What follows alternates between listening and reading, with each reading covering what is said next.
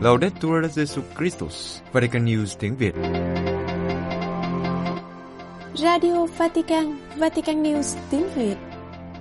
Mời quý vị nghe chương trình phát thanh hôm nay, thứ hai ngày mùng 5 tháng 2 gồm có Trước hết là kinh truyền tin với Đức Thánh Cha Kế đến là một điểm sách Và cuối cùng là giáo hội tuần qua Bây giờ Kính mời quý vị theo dõi kinh truyền tin với Đức Thánh Cha.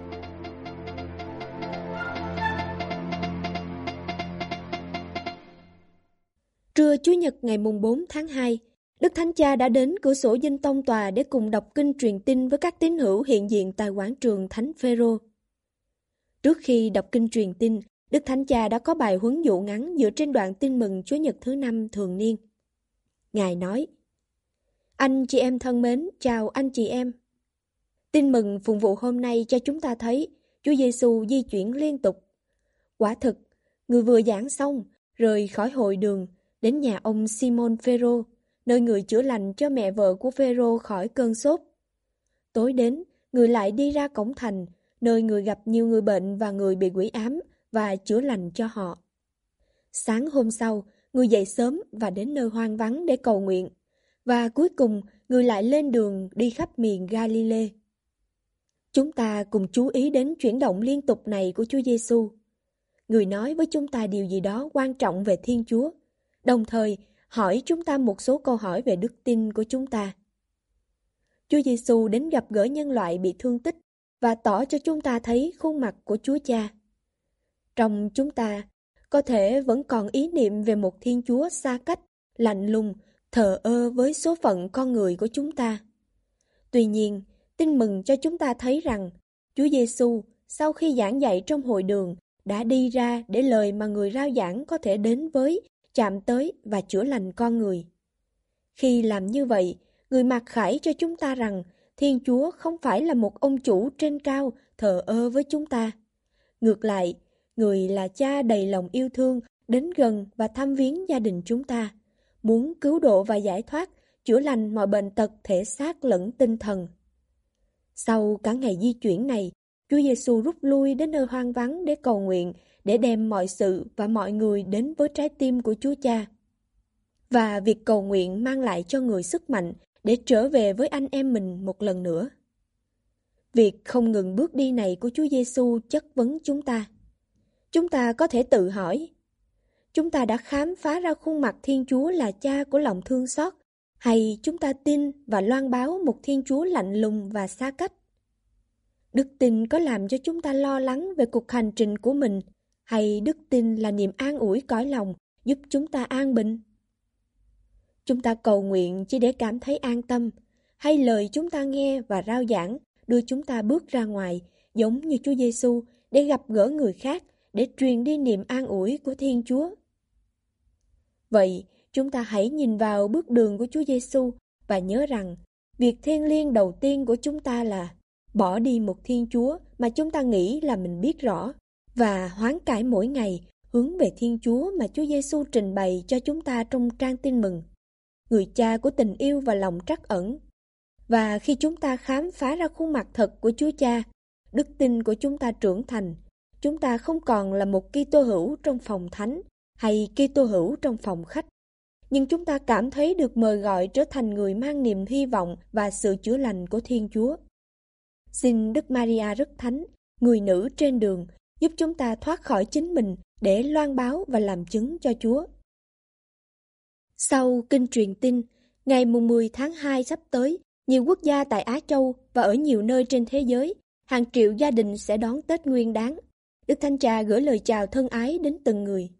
Ngài cũng hy vọng khoảng thời gian đó là cơ hội để trải nghiệm những mối quan hệ yêu thương và cử chỉ quan tâm, góp phần xây dựng tìm kiếm một xã hội liên đới huynh đệ. Đức Thánh Cha tiếp tục mời gọi mọi người cầu nguyện cho nền hòa bình mà thế giới hằng mong đợi. Đó không phải là trách nhiệm của một số ít người, nhưng là của toàn thể gia đình nhân loại.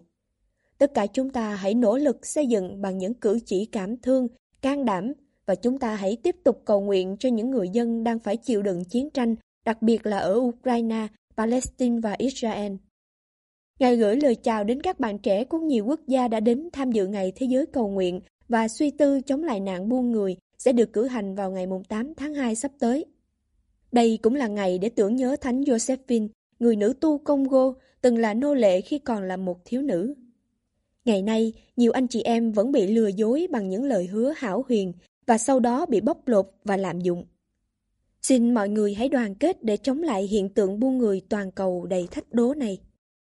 Sau đó, Đức Thánh Cha gửi lời chào đến các đoàn hành hương đến từ Ý, Tây Ban Nha, Ba Lan và Nhật Bản. Ngài cũng gửi lời chia buồn đến người dân Chile trong vụ cháy rừng thảm khốc tại miền trung nước này. Cuối cùng, Ngài xin mọi người đừng quên cầu nguyện cho Ngài.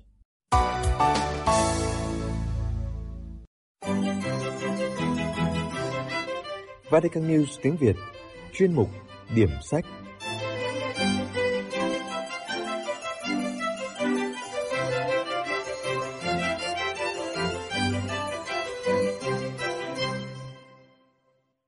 Chào mừng bạn đến với chuyên mục điểm sách của Vatican News tiếng Việt. Chuyên mục điểm sách được phát vào thứ hai hàng tuần với mong muốn giới thiệu đến thính giả những tác phẩm công giáo. Chúng tôi hy vọng rằng chuyên mục sẽ mang đến cho bạn những cuốn sách hay và ý nghĩa, hầu giúp thăng tiến đời sống đức tin cũng như cổ võ những giá trị Kitô giáo và nhân văn. Kính chào quý thính giả. Tuần này chúng ta cùng đến với tác phẩm Củi cho lựa thiêng, 70 bài cầu nguyện với con tim. Tác giả Ramon Maria Lusa Bautista do Giang Trung Kiên và các bạn chuyển ngữ.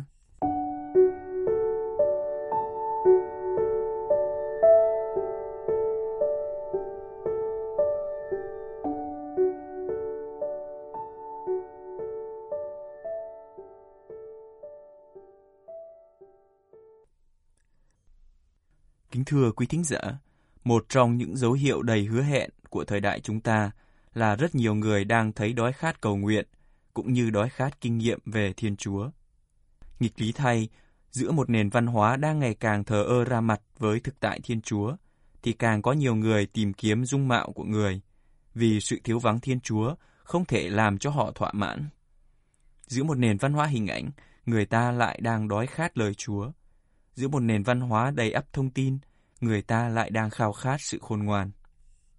Cha Ramon Batista dòng tên đã đáp lại cơn đói khát sâu xa đó của thời đại chúng ta bằng cuốn sách mới ra này của Ngài. Được gợi hứng từ linh thao của Thánh Ignacio, cuốn sách này của cha Ramon cũng là một cuốn sách để thực hành, chứ không đơn thuần chỉ để đọc. Dựa trên nhiều năm kinh nghiệm làm người hướng dẫn tĩnh tâm và làm giáo tập, cha Ramon đã tập hợp các bản văn kinh thánh và các bài tập cầu nguyện đã được thử nghiệm và đào sâu, hầu giúp những người nam, người nữ mở lòng ra để giúp những người nam, người nữ mở lòng mình ra để nhận được những ân sủng mà họ hằng mong ước khi bước vào cầu nguyện. Các chủ đề mà cha Ramon viết ra ở đây cũng tựa như các chủ đề nơi cấu trúc cuốn linh thao của Thánh Ignacio. Do đó, bước theo lịch trình của cuốn sách này cũng là đang bước lại hành trình thiêng liêng của linh thao. Một hành trình bắt đầu với việc đối diện và chấp nhận thực tại sâu xa nhất của mình, như là một người con được yêu thương, như một tội nhân được tha thứ trong ánh sáng tình yêu Chúa, rồi tập trung chiêm ngắm chính con người Đức Giêsu là đấng không ngừng mời gọi chúng ta bước theo người. Và sau cùng, kết thúc với việc phân định và chọn lựa những cam kết cụ thể để yêu thương và phục vụ. Chúng ta cùng đi vào nội dung của tác phẩm. Trong bài cầu nguyện số 1 có tựa đề Đối diện với mình và với Chúa. Chủ đề của bài cầu nguyện là Đến trước Chúa với con người thật của mình. Với ơn xin, lạy Chúa Giêsu, xin ban cho con lòng chân thành và sự trung thực để con có thể đến trước Thiên Chúa của con với con người thật của chính con và để con có thể cảm nghiệm sự hiện diện đầy yêu thương của người. Ở đây tác giả gợi ý những đoạn kinh thánh có thể sử dụng. Chẳng hạn Thánh Vịnh số 25 xin hướng dẫn con trong chân lý của người. Roma chương 12 từ câu 9 đến câu 21 lòng bác ái không được giả hình giả bộ. Hay Matthew chương 6 từ câu 5 đến câu 18 tức kinh lạy cha các điểm cầu nguyện để phản tỉnh. Đâu là những điều bạn quan tâm nhất hiện nay? Hãy thiết lập một danh mục những mối quan tâm đó và làm sáng tỏ chúng. Ở đây và ngay lúc này, bạn đang có những cảm xúc nổi trội nào? Bình an, lòng biết ơn, niềm vui, sự an ủi, sự mệt mỏi, sự dao động, sự nhát đạm hay cô đơn. hãy đặt tên và mô tả những cảm xúc nổi bật này. Sau đó, hãy dành thời gian để cho mỗi cảm xúc ấy hiện rõ lên trong tâm trí bạn. Bằng cả con tim, hãy nói chuyện với Chúa về những cảm xúc nổi trội của bạn. Những mối quan tâm hàng đầu và những cảm xúc nổi trội của bạn biểu lộ điều gì về con người thật và tình trạng hiện tại của bạn. Khi đã sẵn sàng, hãy dâng những mối quan tâm hàng đầu và những cảm xúc nổi trội đó cho Chúa để cầu xin ơn chữa lành của người và đơn sơ nghỉ ngơi trong người. Sau đó, có thể kết thúc giờ cầu nguyện bằng một lời tạ ơn. Chúng ta cùng đi vào phần mục lục của tác phẩm. Tác phẩm được chia làm 70 bài gợi ý cầu nguyện khác nhau để độc giả có thể lựa chọn. Mỗi bài được chia làm 4 phần, đó là chủ đề, ơn xin, lời Chúa, các điểm cầu nguyện và phản tỉnh. Tác giả gợi ý rằng chúng ta có thể tuân theo không ít thì nhiều thứ tự chung của các bài gợi ý cầu nguyện như đã được trình bày ở đây, tức là những điểm cầu nguyện được đề cập đến. Thứ nhất là ý thức về chính mình, về cái tôi tội lỗi và cái tôi được cứu độ. Bao gồm phần 1 đối diện với mình và với Chúa. Phần thứ hai, ý thức về sự độc đáo và tài năng riêng của tôi. Phần thứ ba, những trải nghiệm tuổi thơ. Phần thứ tư, thực tại tội lỗi. Phần thứ năm, lòng Chúa thương xót và chữa lành. Tiếp theo là lời mời gọi của Chúa Kitô, con người và mầu nhiệm vượt qua của Ngài, bao gồm phần 6, tiếng gọi và đời sống người môn đệ, phần 7, sống trong thần khí, phần 8, chiêm ngắm Đức Kitô, phần 9, tưởng nhớ Chúa Kitô, phần 10, cuộc thương khó của Chúa Kitô, phần 11, nơi Ngài còn đặt niềm hy vọng. Và phần 3, tìm kiếm và thi hành ý Chúa, bao gồm phần 12 cầu nguyện với các mối phúc và phần cuối cùng con tim biết phân định. Kính thưa quý thính giả, củi cho lửa thiêng 70 bài cầu nguyện với con tim, dày 325 trang trên khổ giấy 14.5 20.5 cm. Suy cho cùng, chắc chắn ta cũng có thể nhắc nhở nhau rằng khi sử dụng cuốn sách này, ta không cần phải tuân theo một cách cứng nhắc sự sắp đặt các bài gợi ý hay các điểm cầu nguyện, vì không có một trật tự nào bó buộc như thế. Nói khác đi, ta có thể chỉ cần cầu nguyện với những bài gợi ý hay những chất liệu nào mà ta thấy thực sự liên hệ đến những nhu cầu và mối bận tâm hiện tại của mình, ngay lúc này và tại đây. Điểm mấu chốt là nếu một chất liệu cầu nguyện nào đang có sẵn đây có thể giúp ta cầu nguyện tốt hơn, thì hãy tận dụng nó. Nếu nó không giúp ta cầu nguyện tốt hơn, thì đơn giản, hãy để nó qua một bên và tìm một chất liệu khác. Quả thật, cầu nguyện cũng giống như nhóm lửa. Để nhóm lửa phải có chất mồi lửa. Hy vọng rằng củi cho lửa thiêng sẽ đem lại cho những ai chân thành cầu nguyện, có đủ, thậm chí có dư mồi thấp, để lòng họ được rực cháy lửa yêu mến Chúa. Kính thưa quý thính giả, không phải cuốn sách nào cũng phù hợp với tất cả mọi người, hay cũng không có người nào phù hợp với mọi cuốn sách. Nếu sau khi đã nghe mục điểm sách tuần này và bạn phân vân không biết liệu tác phẩm Củi cho lửa thiêng, 70 bài cầu nguyện với con tim có phù hợp với mình hay không, bạn có thể tìm đọc tại các nhà sách công giáo hay tra cứu trên Internet để tìm hiểu thêm về tác phẩm trước khi có quyết định cuối cùng, hoặc có thể chờ một tác phẩm tiếp theo sẽ được giới thiệu vào tuần tới. Cảm ơn quý thính giả đã lắng nghe. Xin chào và hẹn gặp lại. Vatican News tiếng Việt Chuyên mục Giáo hội tuần qua Ý cầu nguyện của Đức Thánh Cha trong tháng 2, cầu nguyện cho các bệnh nhân nan y. Vatican, ngày 30 tháng 1, trong video ý cầu nguyện trong tháng 2, tháng giáo hội cử hành Ngày Thế giới Bệnh nhân vào ngày 11. Đức Thánh Cha kêu gọi để người bệnh nan y nhận được sự trợ giúp và chăm sóc cần thiết về y tế và theo chiều kích con người. Mở đầu video, Đức Thánh Cha nói rằng, khi nhắc đến bệnh nan y, có sự nhầm lẫn giữa hai từ không thể chữa khỏi và không thể chăm sóc, nhưng chúng không giống nhau. Trong video ý cầu nguyện trong tháng 2, có hình ảnh từ phía sau của một cặp đôi đang ngồi ngắm biển, chàng trai ôm lấy cô gái trẻ bị rụng tóc do hóa trị. Một cô gái trong phòng bệnh ôm người ông của mình. Một người đàn ông bên giường bệnh của cha mình với cuốn kinh thánh trong lòng và một chuỗi mân côi trên tay. Một bệnh nhân không còn đi được, đang được y tá giúp đỡ đi trong vườn. Một bác sĩ giải thích cho một gia đình về con đường khó khăn mà họ sẽ phải đi cùng với người thân yêu của mình. Tùy thuộc vào cách chúng được giải thích mà những hình ảnh từ video mô tả một loạt thất bại hoặc thành công. Là thất bại nếu kết quả duy nhất có thể chấp nhận được là một phương pháp chữa trị.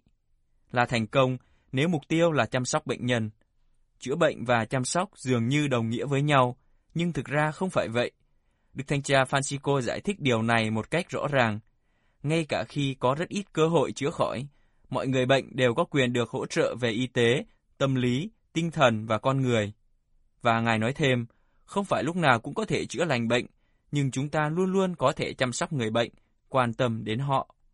Ngài trích lời Thánh Gioan Phaolô đệ nhị, hãy chữa trị nếu có thể được và hãy luôn luôn chăm sóc. Trong nền văn hóa vứt bỏ của chúng ta không còn chỗ cho những người bệnh nan y, và không phải ngẫu nhiên mà trong những thập niên vừa qua, cơn cám dỗ chọn cái chết êm dịu đã gia tăng ở nhiều quốc gia. Thay vào đó, Đức Thanh cha Francisco mời gọi chúng ta hãy nhìn người bệnh một cách yêu thương. Ví dụ, để hiểu rằng sự tiếp xúc thể xác có thể mang lại rất nhiều điều, ngay cả với những người không còn có khả năng nói, và những người dường như không còn nhận ra cả người thân của mình, và để hỗ trợ họ một cách tốt nhất có thể, miễn là họ cần. Vấn đề không phải là kéo dài đau khổ một cách không cần thiết. Đúng hơn, Đức Thanh Cha nhấn mạnh đến tầm quan trọng của việc chăm sóc giảm nhẹ và vai trò của gia đình, như Bộ Giáo lý Đức Tin viết trong lá thư Samaritanus Bonus năm 2020. Chăm sóc giảm nhẹ đảm bảo cho bệnh nhân không chỉ sự chăm sóc y tế, mà còn cả sự trợ giúp và sự gần gũi của con người. Vẫn ở bên giường bệnh nhân để làm chứng cho giá trị độc đáo và không thể lặp lại của họ. Ngài cũng nhắc nhở không nên để các gia đình cô đơn trong những thời điểm khó khăn này. Đức Thánh Cha tiếp kiến câu lạc bộ tennis Barcelona. Vatican, trong buổi tiếp kiến các thành viên câu lạc bộ tennis Barcelona, Tây Ban Nha, nhân kỷ niệm 125 năm thành lập, Đức Thanh Cha nói rằng, ngay cả khi chúng ta chơi một mình, chúng ta luôn ở trong sự hiện diện của Chúa, đấng dạy chúng ta ý nghĩa của sự tôn trọng, thấu hiểu và sự cần thiết của các tương quan. Đức Thánh Cha nhận xét rằng, quần vợt không phải là một môn thể thao đồng đội. Vì thế, thử thách giữa các vận động viên trước hết là mong muốn chiếm ưu thế trước đối thủ. Tuy nhiên, nhìn vào lịch sử của câu lạc bộ tennis Barcelona, người ta có thể thấy rằng trong thực tế, sự cởi mở của những người sáng lập đối với những gì tốt đẹp có thể đến từ bên ngoài và đối thoại với các nền văn hóa khác cho phép mang lại sức sống cho những thực tế mới. Theo Đức Thánh Cha, đây là một bài học giá trị cho thời nay cũng như cách đây 125 năm. Trong quần vợt cũng như trong cuộc sống, chúng ta không thể luôn giành chiến thắng, nhưng sẽ là một thử thách phong phú nếu chúng ta chơi một cách lịch sự và theo luật. Chúng ta sẽ học được rằng đó không phải là một cuộc chiến, nhưng là một cuộc đối thoại giúp chúng ta trở nên tốt hơn. Và Ngài nói thêm rằng, trong sân chơi hay trong cuộc sống hàng ngày, đôi khi chúng ta cảm thấy cô đơn, nhưng cũng có khi cảm thấy được nâng đỡ bởi những người cùng trên sân chơi. Nhưng ngay cả khi chúng ta chơi một mình, chúng ta luôn ở trong sự hiện diện của Chúa, đấng dạy chúng ta ý nghĩa của sự tôn trọng, thấu hiểu và sự cần thiết của những tương quan. Kết thúc bài nói chuyện, Đức Thánh Cha đề cập đến vai trò huấn luyện những người trẻ của câu lạc bộ. Một sự huấn luyện mang tầm quốc tế và nhắc nhở các thành viên trong khi huấn luyện họ cần phải quan tâm đến sự phát triển toàn diện của những người trẻ để họ có thể đối diện với những môi trường xã hội phức tạp. Giáo hội Philippines có đền thánh Đức Mẹ quốc tế đầu tiên. Manila, với sự công nhận của Vatican, ngày 26 tháng 1, Giáo hội Công giáo Philippines đã long trọng công bố nhà thờ chính tòa Antipolo, nơi có tượng Đức Mẹ được tôn kính, Đức Mẹ Hòa Bình và Hành trình Bình An, là đền thánh quốc tế đầu tiên ở Đông Nam Á và thứ ba ở Á Châu.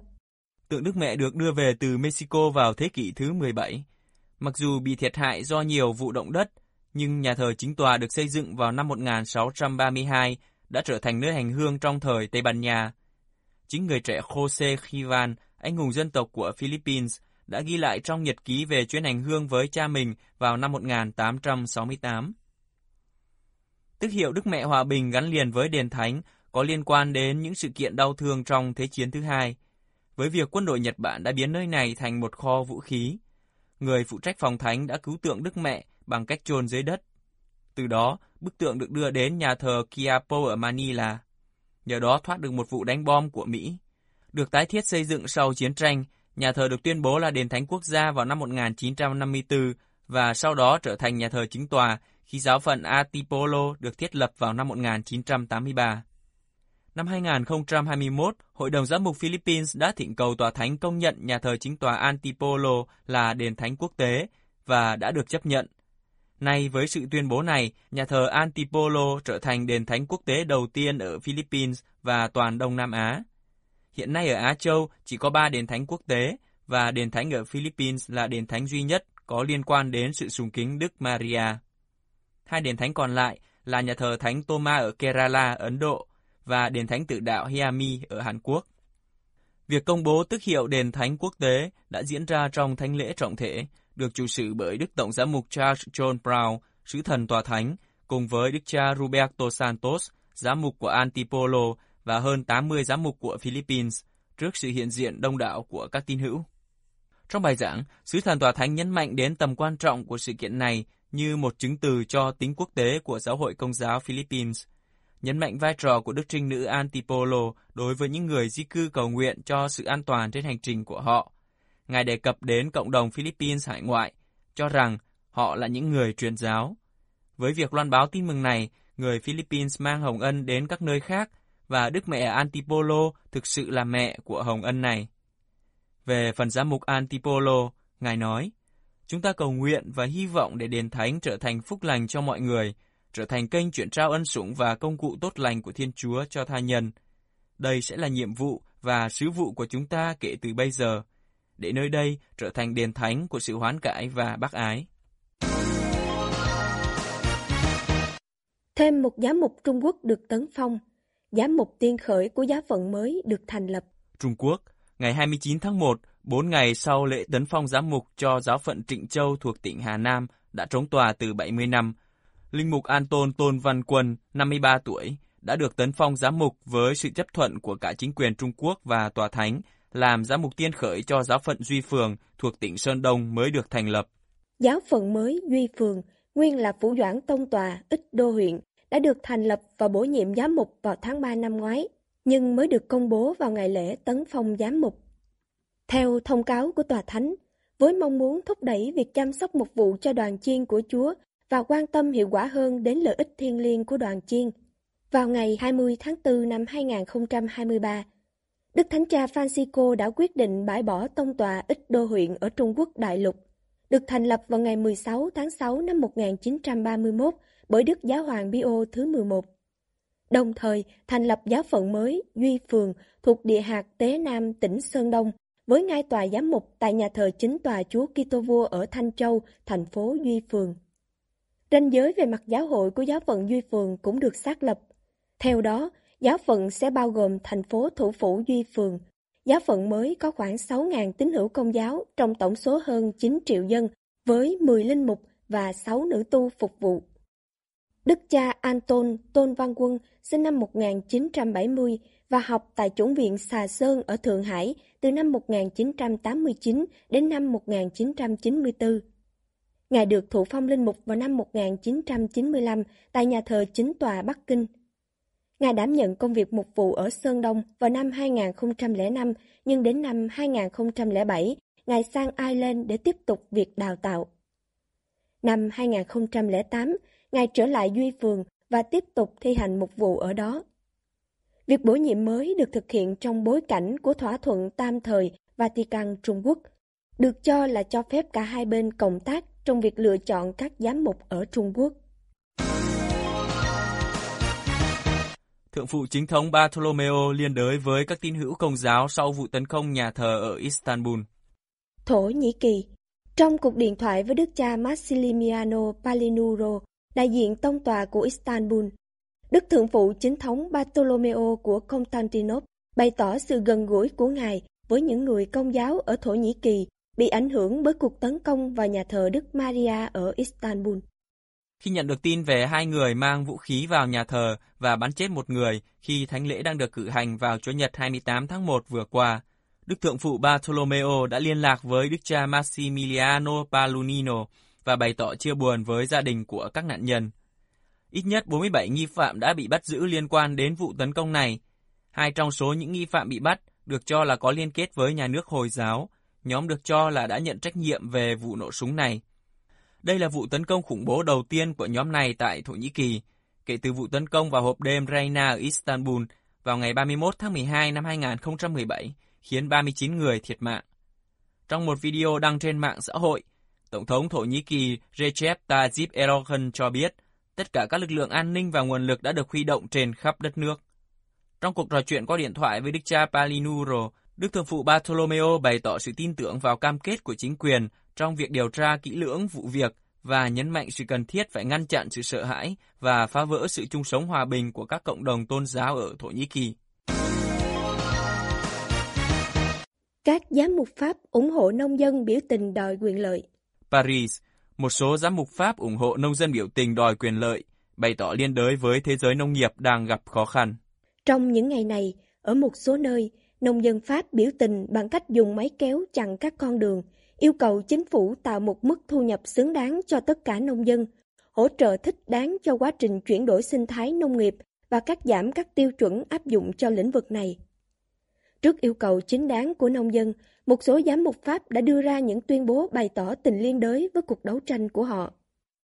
Đức cha Jean-Marc Michak, giám mục của Tabes và Lộ Đức, đã đích thân đến thăm nông dân tại những con đường có cuộc biểu tình. Trong một tuyên bố, Đức cha nói rằng Ngài biết những nông dân này là những người có trách nhiệm, nhạy cảm với các vấn đề liên quan đến khí hậu và môi trường. Giám mục của Lộ Đức bày tỏ sự thấu hiểu, liên đới và cam kết ở bên cạnh những người đau khổ. Đồng thời mời gọi các tín hữu trong giáo phận làm một điều gì đó một cách chân thành và quyết tâm, tìm cách hiểu điều gì đã thúc đẩy nông dân làm như vậy để biết thực tế cuộc sống của họ và từ đó hỗ trợ nông dân bằng cách trả lại công bằng cho họ. Các giám mục của giáo tỉnh Montpellier, bao gồm Tổng giáo phận Montpellier và bốn giáo phận, kêu gọi công lý và sự quan tâm dành cho nông dân. Trong một tuyên bố, các giám mục nói, chiếc bình đã đầy, đồng thời tố cáo thực tế là các sản phẩm nhập khẩu được miễn các hạn chế về hành chính, vệ sinh và kinh tế đang gây khó khăn cho nông dân. Theo các giám mục, những hạn chế do biến đổi khí hậu và nhu cầu bảo vệ hành tinh cũng đồng nghĩa với việc tăng thêm chi phí cho sản xuất. Vì thế, cần có các biện pháp khẩn cấp để đáp lại lý do chính đáng của cuộc biểu tình của nông dân. Các giám mục của Bristani cũng tố cáo sự cạnh tranh không lành mạnh từ sản phẩm từ nước ngoài, nơi các tiêu chuẩn môi trường không có tính ràng buộc hoặc thậm chí không có. Trong khi đó, Đức Tổng giám mục Jean Paul của Bordeaux, một khu vực nổi tiếng về rượu vang nhưng đang bị ảnh hưởng nặng nề bởi cuộc khủng hoảng, chỉ ra rằng người Pháp đã thay đổi thói quen tiêu thụ rượu vang và xuất khẩu không cung cấp được thị trường như mong đợi. Ngài kêu gọi liên đới chung với những người trồng nho vào thời điểm mà họ cần phải thay đổi các phương pháp thực hành và giảm sản xuất là mối đe dọa nghiêm trọng đối với những người không thể đối phó với những thay đổi này. Đức cha Philip Christori của Chartres, một vùng đất thấp nhưng là một khu vực kinh tế lớn, nhấn mạnh – Chúng tôi mong muốn bày tỏ lòng trắc ẩn của giáo hội công giáo đối với tất cả những người dành cả cuộc đời cho công việc đồng án và chăn nuôi để nuôi chúng tôi. Chuyến thăm đến các trang trại cho chúng tôi cái nhìn sâu sắc về nỗ lực hàng ngày của tất cả những người đang làm việc tại đây. Chúng tôi cảm ơn những nông dân đã cam kết hết lòng với nghề đòi hỏi khắc khe này, nơi bất kể giờ giấc phải đối diện với điều kiện thời tiết khó lường và không thể kiểm soát được giá bán.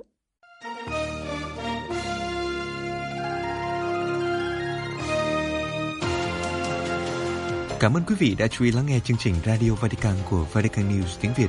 Xin Thiên Chúa chúc lành cho quý vị và toàn gia quyến. Laudetur Jesu Christus, ngợi khen Chúa Giêsu Kitô.